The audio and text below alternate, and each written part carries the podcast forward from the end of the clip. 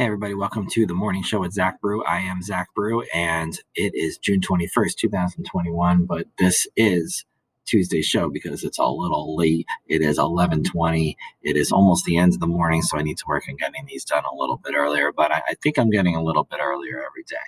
So working on that. I'm excited that we made it to episode five. I didn't really think we'd make it to episode number one, so I'm pretty proud of myself for that. Am I allowed to say I'm proud of myself? I think so. That doesn't sound bad, right? You can be proud of yourself. Okay, so let's talk about what's going on in the world, the news of the day, the topics of the day. I'll start with one you probably know what I'm going to say. I feel like most people have a similar uh, opinion to Derek Chauvin being sentenced this week for his murder of George Floyd. I feel like anybody that has seen the video feels like he should be charged to the fullest extent of the law.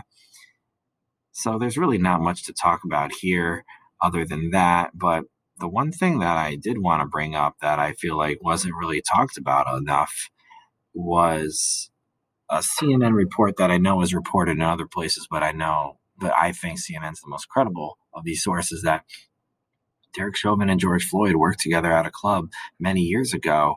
They did security details together. So there was some history there. I don't know why that wasn't talked about more. I'm a little surprised that hasn't come up more, but that's very, very interesting to me because, you know, some of these sources make it seem like these two just met on the street for the first time that day, which, according to CNN, was far from the truth. So, again, I don't think many people would argue with the fact that Derek Chauvin should be charged to the fullest extent of the, of the law for his murder of George Floyd. So we'll see what happens this week. That's happening right now. That's obviously big news, probably the biggest news of the day or the week, excuse me. And what else can we talk about? Tokyo Olympics, they're going to be allowing capacity at their venues at 50%. 50% capacity at their venues. This one, I'm a little surprised at. If you're vaccinated, I don't understand why they need to keep the capacity at 50%.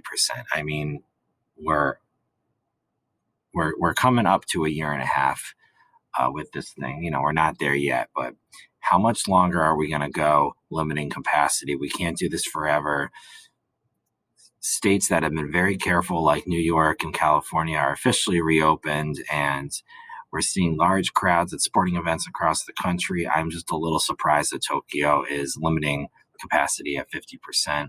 You know, especially for the outdoor venues, I don't see any risk at all, especially if you're vaccinated. So I'm just a little shocked about that. I'm not sure how much longer we're going to do this all for because it's it's to me, at least to me, with respect to anyone that's lost anyone due to COVID 19. With, with respect, to me, this is getting a little old to limit the capacity. I mean, you're going to have to go back to normal at some point.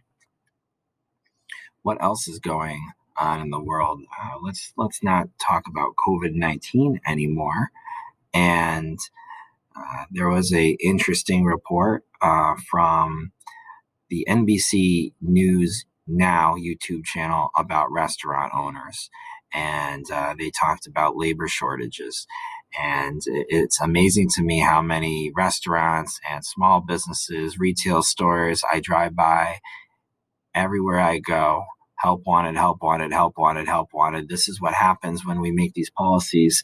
I can't blame anyone, of course, but when you make a policy that people literally get paid more to stay home than go to work, what do you think is going to happen? So I feel for the small business owners that are struggling. And honestly, I, we all are struggling right now because we are not getting, when we go into these businesses, when we go into these stores, restaurants, we're waiting a lot longer than we should for many different reasons um, because they just don't have the staff. So everybody is losing out from this, and mainly the small business owners, though. I I, I want to make sure I make that clear that they're struggling a lot more than anyone coming into a store waiting for food. But yeah, it's affecting everybody, and it's just uh, it's just really poor choices by our our politicians that are making it literally so that people will be paid more to stay home than go to work. That affects an economy as a whole. So I don't want to talk more about that any more than I just did because talking about economics can get boring sometimes, but I think it's it's literally not just affecting the small business owners, but it's affecting everybody because all the restaurants and stores are just completely understaffed right now. So I can't blame anyone, of course, for staying home, making more money than working. How could you blame them? So, not too much more I want to talk about today, but I do want to thank you for listening. This has been a lot of fun. I'm going to keep doing this hopefully every day. And I'm, I'm just really glad to have this podcast. I'm very appreciative for you listening. It's been something I wanted to do for a very long time. And I'm going to end it there today. So this is going to be a short one. Again, I've said this before. I will say it again. I'm trying to find guests. it's it's a little bit tough for me to find guests at the time that I do the podcast, but I will work harder to find a guest. I know it's more interesting to hear somebody else talk. So that's my goal, and I'm sticking to it. I will see you next time. Thanks for listening. Bye bye, everybody.